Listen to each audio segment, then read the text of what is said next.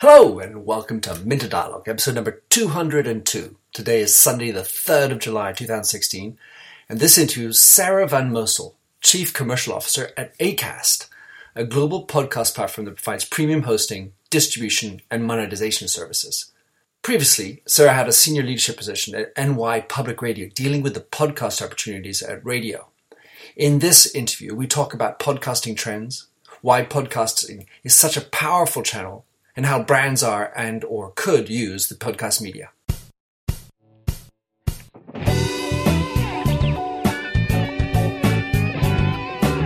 Welcome to the Minter Dialogue podcast, where we discuss brand marketing with a focus on all things digital. I am Minter Dial, your host and author of The Myndset. That's M-Y-N-D-S-E-T dot com, where branding gets personal. You'll find the show notes to the blog for the upcoming interview. Let's cut to the quick. and Enjoy the show. Sarah Van Mosel. Welcome to the Dial podcast. So we, um, you and I, didn't path uh, our paths did not cross at Gen 2016 in Vienna, Austria, but you were in a panel uh, with my friend Siobhan McHugh and a another friend I can't remember um, who talking Vanessa about. Vanessa. That's it. Talking about podcasting, and you guys were cited on, on, on Twitter as the queens of podcasting. So, Sarah, tell us who you are, what you do, and what is your mindset? Sure, sure. So I am a chief commercial officer at ACAST.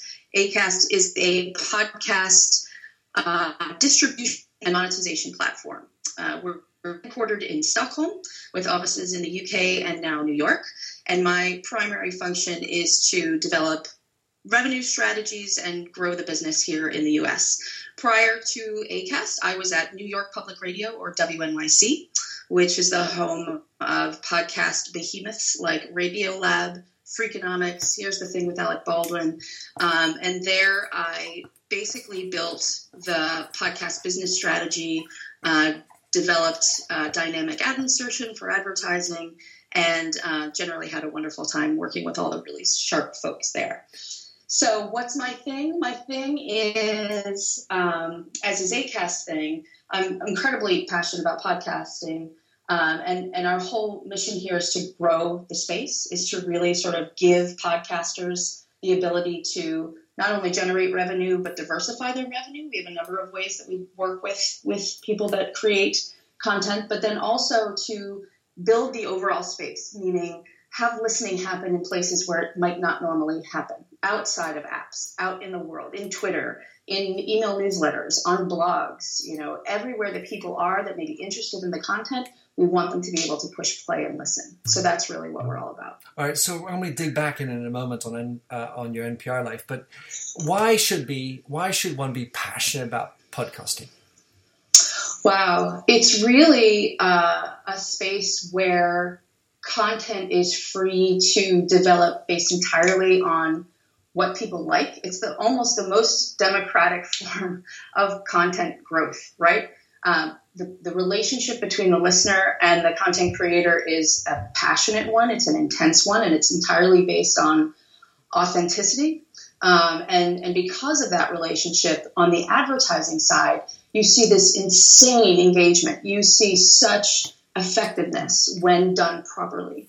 Um, and so, as a person who's a fan of good, authentic content, doesn't necessarily have to be polished, doesn't necessarily have to cost millions of dollars a year. It could be two, you know, interesting people talking to each other. That can be as successful as a show that's produced by a professional broadcast team. And that's what's so great about it. So would you say that in the this intimate space, it, when you have your headphones or earphones plugged into your your ears, your bullshit detectors are higher?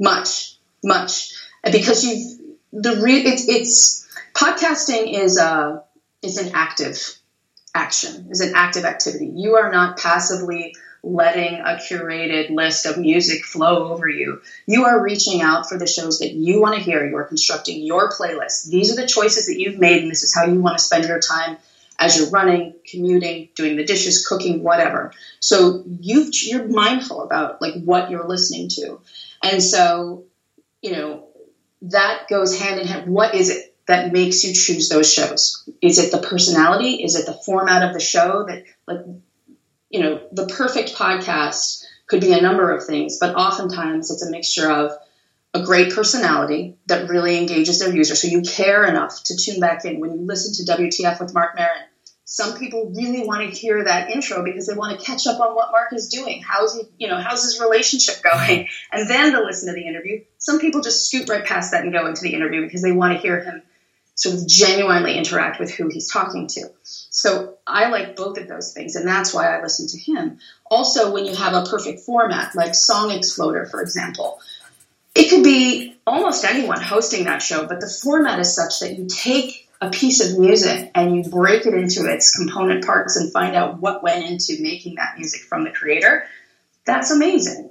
So, you know, whatever piece of music they're highlighting that week, you're going to learn from it if you're a music person and you're into music. So, so those kinds of elements go into you know why people are so connected to the shows because they're because of that authentic connection either to a personality or to a, a form that really sort of hits the spot for them. All right. So before Sarah, you joined Acast uh, last December. Mm-hmm. Uh, you're working at a radio station, and podcasting comes along as a sort of, uh, I would probably characterize it as a reasonably disruptive component to a, a typical radio station's life. Can you talk us through what, what, what were the sort of the big moments and what allowed for NPR to get back into it and make it more successful, at least to get into the podcasting route? Sure, sure. So, just a quick um, note on the organizational structure of public radio. New York Public Radio is separate from NPR in that they're almost competitors. NPR creates content that New York Public Radio pays them to run on their platforms, um, and they're both out in the marketplace, you know, selling to advertisers and competing with each other in that regard. So, um, New York Public Radio or WNYC was really one of the biggest, most powerful players in the public radio space because they were beholden to no one but themselves and their listeners, mm-hmm. whereas NPR was beholden to all of the member radio stations. Um, just a side note. Um, so, when you are in the number one market and you have a pretty stable radio format like public radio, you are somewhat buffeted from the winds of change in the media industry. Public radio has a history of staying pretty stable when it comes to ratings. Um, but that said, you know, as you know, as uh, sort of ambitious as our CEO was in terms of growth, uh, it, it, was not in sync with what was happening in the marketplace with radio, and specifically ad buying in radio, because uh, public radio does underwriting or sponsorship, but it's still soliciting the same advertising dollars from the same entities that are spending on commercial radio. So, what do we do? How do we grow 20% when radio buying is down 13% in our market? What, you know, how do you solve that problem? We happen to have um, some excellent content producers and a very open-minded management team that allowed us to explore how can we, you know, does the marketplace have an appetite for this content? And so part of it was having amazing content with an amazing, um, you know, listener base, being able to say, I know who this listener base is. They're valuable. They're educated. They have, you know, disposable income. But the other half was how do you actually extract all of the listening, all of the revenue from the listening that's happening there. Before the ad tech became available, it was simply the host recording a spot or a producer recording a spot into the show, editing it into the show. It was always going to be a part of the show. We call that baked in. Mm-hmm. And baked in was fine, but you could only really get the value of each individual episode one at a time. You didn't have the capacity to really, and in the case of Radiolab, for example, which got about six to seven million listens a month, the listens were not entirely on the new episodes. I would say 60% of listening was on the new episodes, and the other 40% was on the back catalog because people would, you know, get an episode recommended by a friend or they would find it online and they would you know, they would be in all sorts of different places in its back catalog for their first time, where people would hear it and then start to binge listen right. the entire like serial, or you exactly. know, you still you can go back into it. Exactly, and the most popular podcasts in my uh, experience are ones that are have evergreen content. Their shelf life is infinite because they're telling stories or you're learning something and they're not necessarily tied to something newsy or timely. Mm-hmm. Daily and newsy do not work on the podcast uh, uh, space as far as I've seen and in my experience. So the shows that we had were definitely weekly to bi-weekly and long shelf life. And so to unlock the revenue there, we had to come up with a way to have the ads be able to rotate into the back catalog and to have multiple campaigns running within the existing catalog because the volume was so much. You know, one episode within five days of release would generate 1.7 million listens. One advertiser may not want to buy all 1.7 right. of those in one week. They might want to spread it out over a couple of months. So when when we sort of set it in our minds to figure out how to unlock that, once we did unlock it, that's when the revenue really came to the fore, and that's when. Hmm all of the budgets were predicated on the growth of podcasting as opposed to the decline of radio. In in these uh, digital transformative years, there's usually a leap of faith that has to be made somehow. Mm. What was the leap of faith that you had to go through with your CEO at WNYC?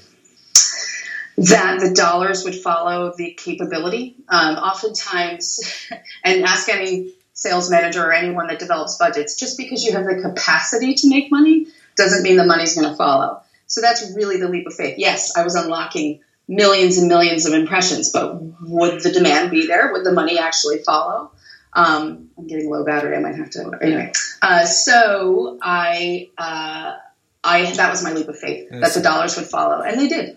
All right, so Sarah, that's very cool. What about um, what's going on in podcasting? Give us uh, an update on the trends in podcasting from the New York side. Sure, sure. So what we're seeing uh, here at ACAST, and, and we're seeing it because we're actually making it a point to make it happen, is to bring in more diverse voices. Where uh, the podcast space for years has been white men, either public radio style or comedy style, sort of talking to each other. Um, and over the past few years, more and more shows have emerged with women, women of color, people of color, the LGBT community and as more and more of those shows are surfacing, we're approaching them. It is our sort of mission to say, hey, this is a place where you know diverse voices are welcome and bring your new audiences because they're bringing new listeners into the space. It's not like I said the same sort of people elbowing each other for the same you know 24 million US pe- you know people over 12 that are listening in podcast apps. These are new audiences. So lots more voices are coming out, lots more diversity of content is coming out. And also we're seeing this trend toward, you know, having audio be shareable, right? So instead of, you know, relying on people to find it maybe in the iTunes top 20 chart, people can be in their Twitter feed and see an audio player and say, "Oh, this is funny," or the one of our podcasts, um, another round from BuzzFeed, can tweet out, hey, listen to this part in our show where Hillary Clinton completely chokes on her water because this question was so hard. You know, and boom, engaging people right there where they are, as opposed to hoping that they make it into this app and then find a chart and then subscribe to a thing. So. Uh, a diversity of voices and a diversity of ways of accessing the audio is what we're seeing out here. So, um, as you say, it was sort of a little nichey, geeky thing to begin with, and but now I mean we seem it seems to have tipped into a more mainstreamy kind of conversation. At the very beginning, we're like, should the, even the word podcasting exist? It's a right. it's a dinosauric, uh, horrible technical word. Uh, are, are, we beyond that? And is podcasting mainstream? Where where do we sit in terms of numbers? I think podcasting is definitely mainstream. When you have you know 56 million people in a month engaging in an activity um, and you consider the super bowl only had 114 million people listening i think that's pretty mainstream um, so so now what right um, it's it's a big group of people but it's a very specific group of people i think the next step is to do a couple of things learn as much as we can about this audience how they behave what they want what they prefer how they let the marketplace know their preferences by you know, listening, not listening, switching over to something else, mm. you know, engaging with the ads. That's another area because I come from the business side where um, I I'm excited to see what comes out of the research there. A/B testing. One of my crusades this coming year is to engage the creative community to really come up with a form factor for an ad that is built just for podcasts because I believe that radio ads don't work on podcasts, not in terms of effectiveness, but in terms of but really breaking that experience because when you think about it, the, the earbuds are in your body. when Yeah. you have creative that is built for catching your attention in a busy environment, Yeah. that's a misfit. So I, it, I'm going to sort of make it my, um, you know, mission this year to really sit down at a table with a bunch of great creative thinkers and say, if you could just invent the perfect form factor for a podcast ad, what would that be?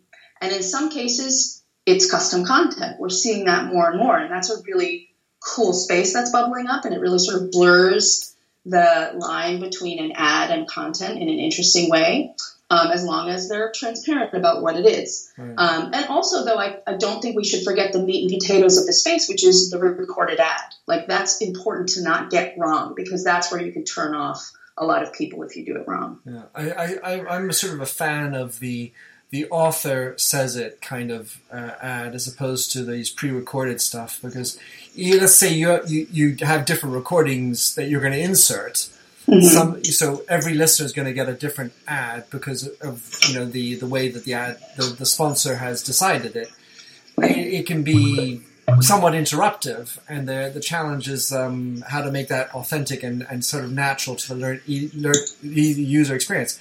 One of the things that you and I were chatting about before is um, discovery, and and so oh, I was just listening to you, and I was thinking, well, what about if we if I could plug in um, great podcasts to uh, walk outdoors to, great podcasts to drive to, uh, or m- must be other ways that people would like to discover podcasts. Have you been exploring that as well? Absolutely, absolutely. And it, it comes with data, right? So you need a combination of machine learning and, and human analysis to really get to the heart of, you know, how to curate a list. Now, it's a chicken and an egg thing because on the one hand, podcasting is so great because it's not curated and people are taking that extra step to go and find what they want. And so they really firmly want what they want because they, they went work so hard to get it, right? Would that get watered down if they were put in a more passive role and served up something that Mhm. we think they would like? Download, download this list of 10. Exactly, exactly. So a part, a big part of me thinks no. Most people would actually appreciate the help because it is a lot of work and it might grow the space. Because you know, the more you can um, give someone something that you, based on their behavior, in a very sort of Spotify-esque way, like Right. a moods way, or a, a you know. Um, Well- Discover Weekly way, which is great in the Spotify experience. Um, that you know, I, I think that that's something we're all working toward. And um, but what it takes is a whole lot of data about this person is listening to these shows and this person is listening to these shows and what do they have in common and what are the differences and what do you think you could recommend? Is it peer to peer or is it simply what are the elements you know breaking down the genome of the podcast so to speak? What are the elements that make up the show? What other shows have similar elements or at least 90% and then let's recommend that. So we're taking both of those approaches actually And as we evolve our product so that's maybe from a content standpoint uh, Mm-hmm. interesting, but it's also going to be interesting or important for the ad space hmm to have them able to understand the data of the listener profile and whether my format and my content and my product or service that I'm trying to promote fits in. That's true. And it's going to mean that the rise of the networks is going to be even more important, right? Because when you have a collection of 800 to 1,000 shows, you'll have a richer product offering for someone who wants to listen and discover than, you know, someone that has a handful of shows, right? And so I think networks will emerge that have a personality, uh, much like, um, you know, HBO Go and Netflix you know, you subscribe to multiple viewing apps or services because of the kind of content you know you're going to get from them. Yeah. And I think right now, you know, podcasting is sort of following in the footsteps of digital video, but we're at the very early stages where there's just a lot of syndicated content available on Yeah. platforms back in the Hulu days. And soon you'll see the networks emerge with their own sort of personality, their own unique original content that speaks to who they are and why you would want to subscribe to that network as opposed to another one. All right. So, in um, in your experience, because you see so many of this, wh- how do you determine or what do you qual- how do you qualify a great podcast? I think that's very personal uh, to the to the listener. A great podcast for me makes me care about the host uh, in the such that I want to tune in again and hear what they have to say, either because they have a unique point of view or they're entertaining, um, or I learn something. You know, I, the time that I spend in the podcast, I'll come away with something of value because it's valuable. Mm-hmm. Um, or it could be purely entertainment. You know, they made me laugh. And I know that they will make me laugh 99.9% of the time, and that's a pretty high, you know, target to hit. So again, it's worth my time because I'll get that joy out of it. Yeah, so, so, maybe I need to add a little bit more flavor and personality in my show. Message to message to Minter. Um, so, uh, all right, what about um, uh, the the world of branding and podcasts? So, for media, you're a radio show, uh, you're a television show. This is obvious. You are in the media agency world, uh, so you know Mitch Joel uh, you're these bunch of white guys coming out there doing their thing. But what about brands? Do you see any brands, and what are the opportunities for brands to get with the program?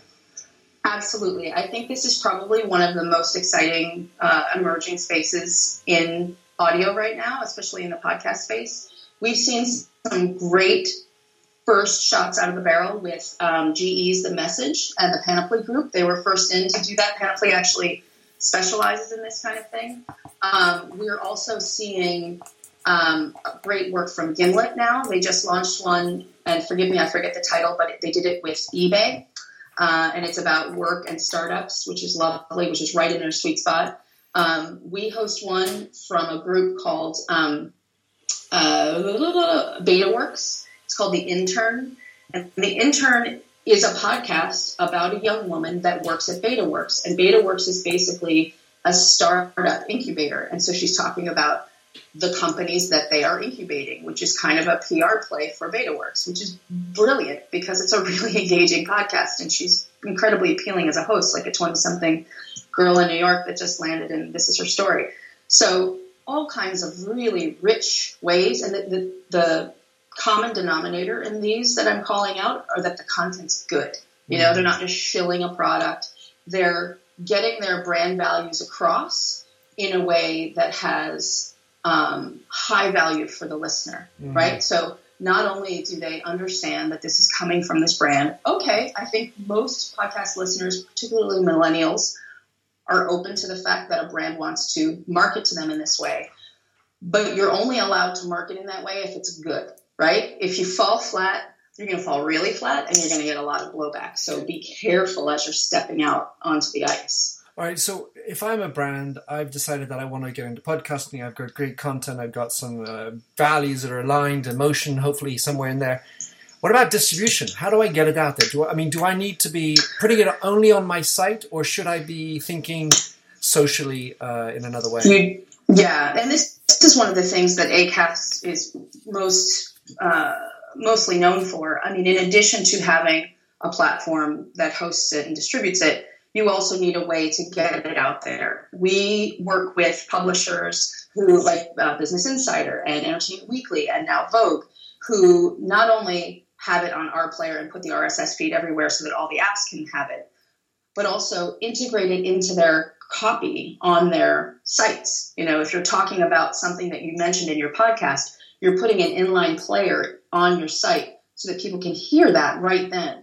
You're also tweeting out not only the whole episode, but moments from the episode so that, you know, we're advising people who make content to actually build in shareable moments, maybe four shareable moments per podcast so that you can tweet those out and gain audience. And we've seen data that shows that when you tweet out a moment, you actually increase and sustain audience that you know more audience than you had when they first pushed play. So you're it's a it's a very sort of specific strategy for building audience and engaging with people outside of apps. Mm. And that means you need embeddable and shareable players at your disposal to do that.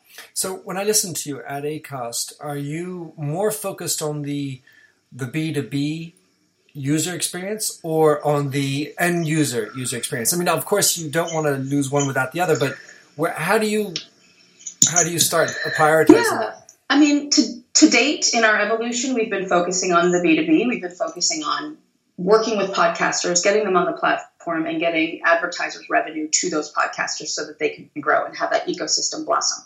We've moved into the next step of our evolution with the launch of ACAST Plus, which is uh, the ability for the podcasters to do an in app purchase with their users. So let's say you have a podcast and you have a following and you did a little side project or you have this other thing that you want to offer them for like $2. You're not keeping your back catalog behind a paywall. You're offering them something else that they have the ability to pay for within the app.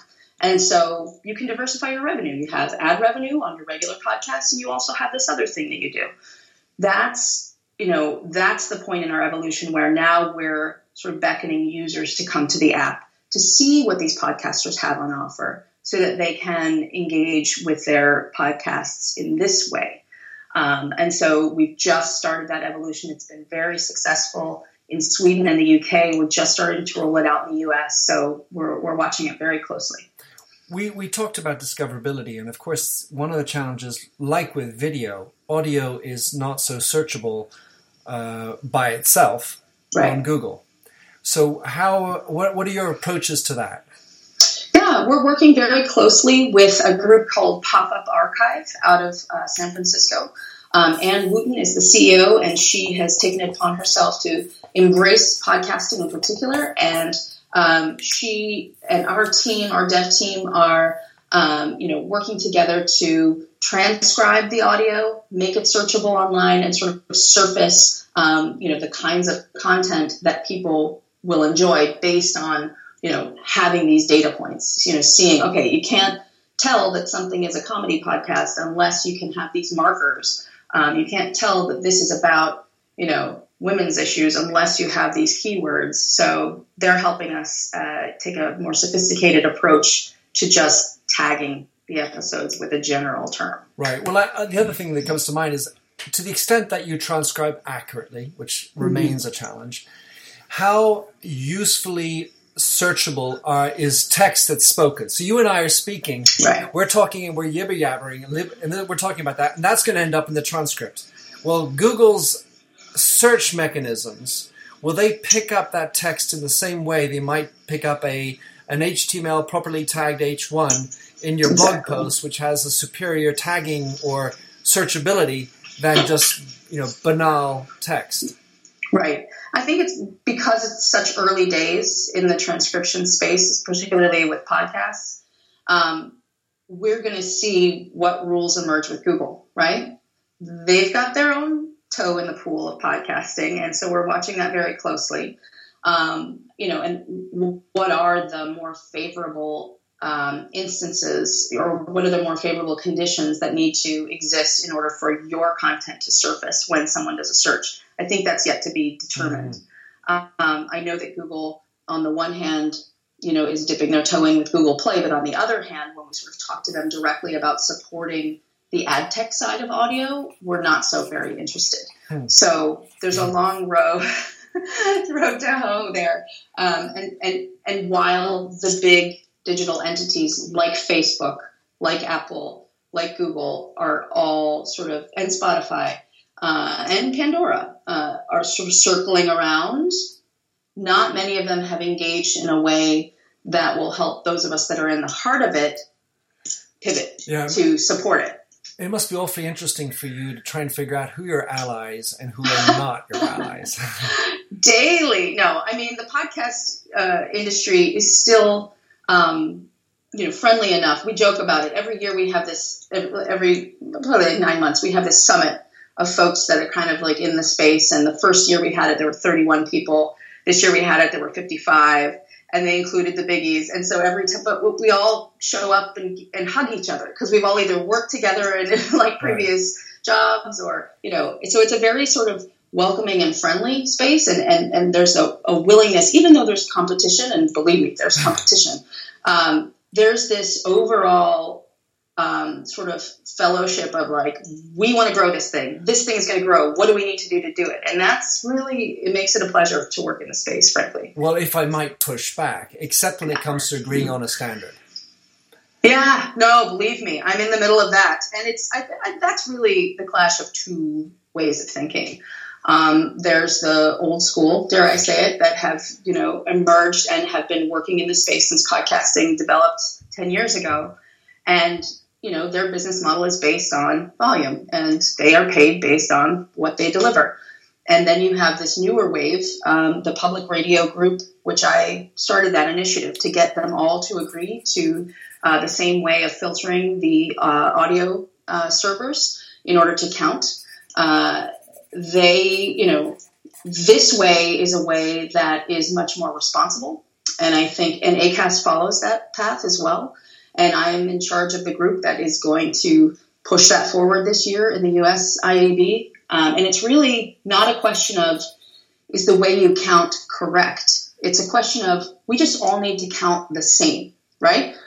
We can get into the minutia, and believe me, we do, of what you count and what you don't count and what's fair and blah blah blah. Doesn't matter. It just has to be the same, so that when a buyer buys 100,000 impressions from podcast A and 100,000 from podcast B, they're getting the same amount of stuff, so that they know this campaign was more effective on podcast B because I got the same amount of stuff and I spent a little less money and I got more for what I spent. Like that's at the end of the day, that's what the buyers need. And so it's just it has to happen. And I, I don't want to entice you to badmouth, but Apple's iTunes uh, could be so much better.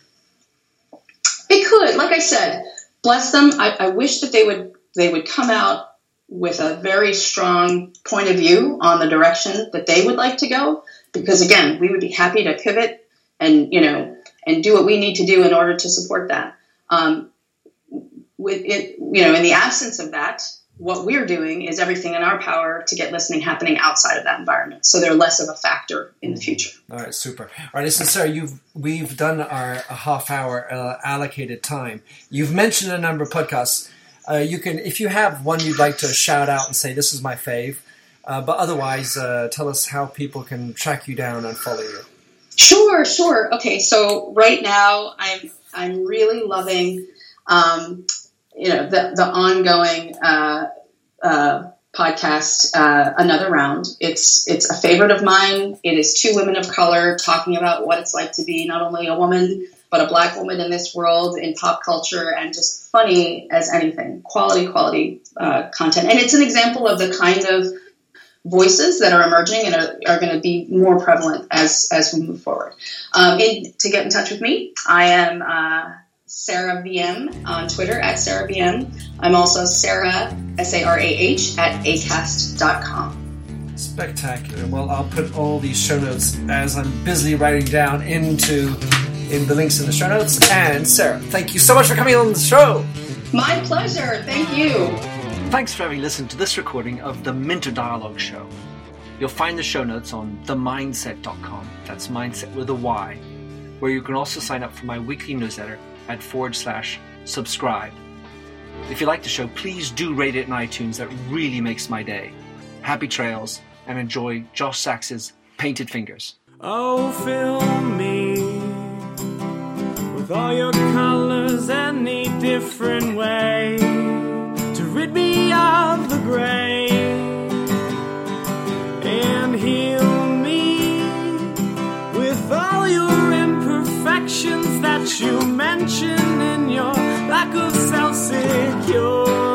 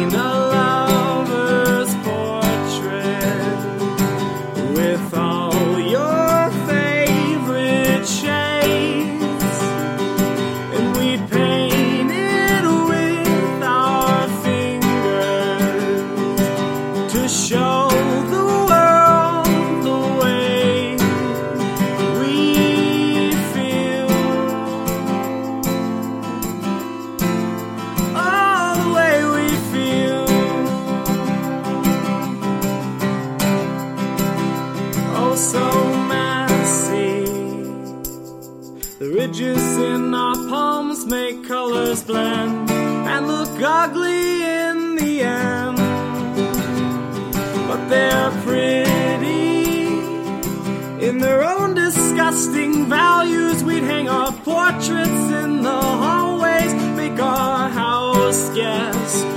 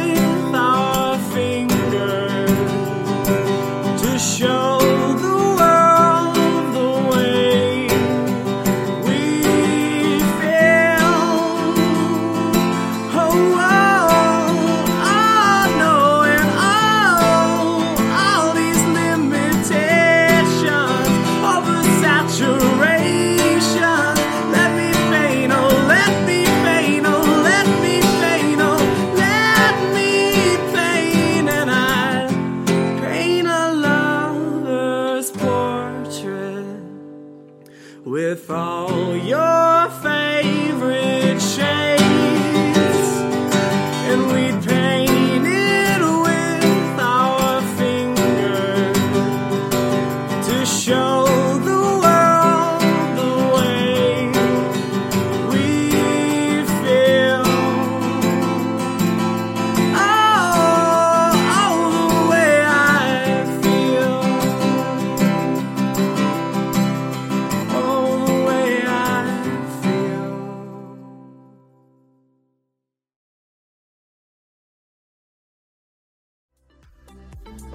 Imagine how fast we could solve the world's biggest problems if more SaaS startups would gain traction sooner. Welcome to the Tech Entrepreneur on a Mission podcast. This podcast is dedicated to sharing experiences from B2B SaaS CEOs who are going above and beyond to deliver change that is noticed. You will hear their secrets and learn what is required to build a SaaS business that the world starts talking about and keeps talking about, and how to overcome the roadblocks to do so.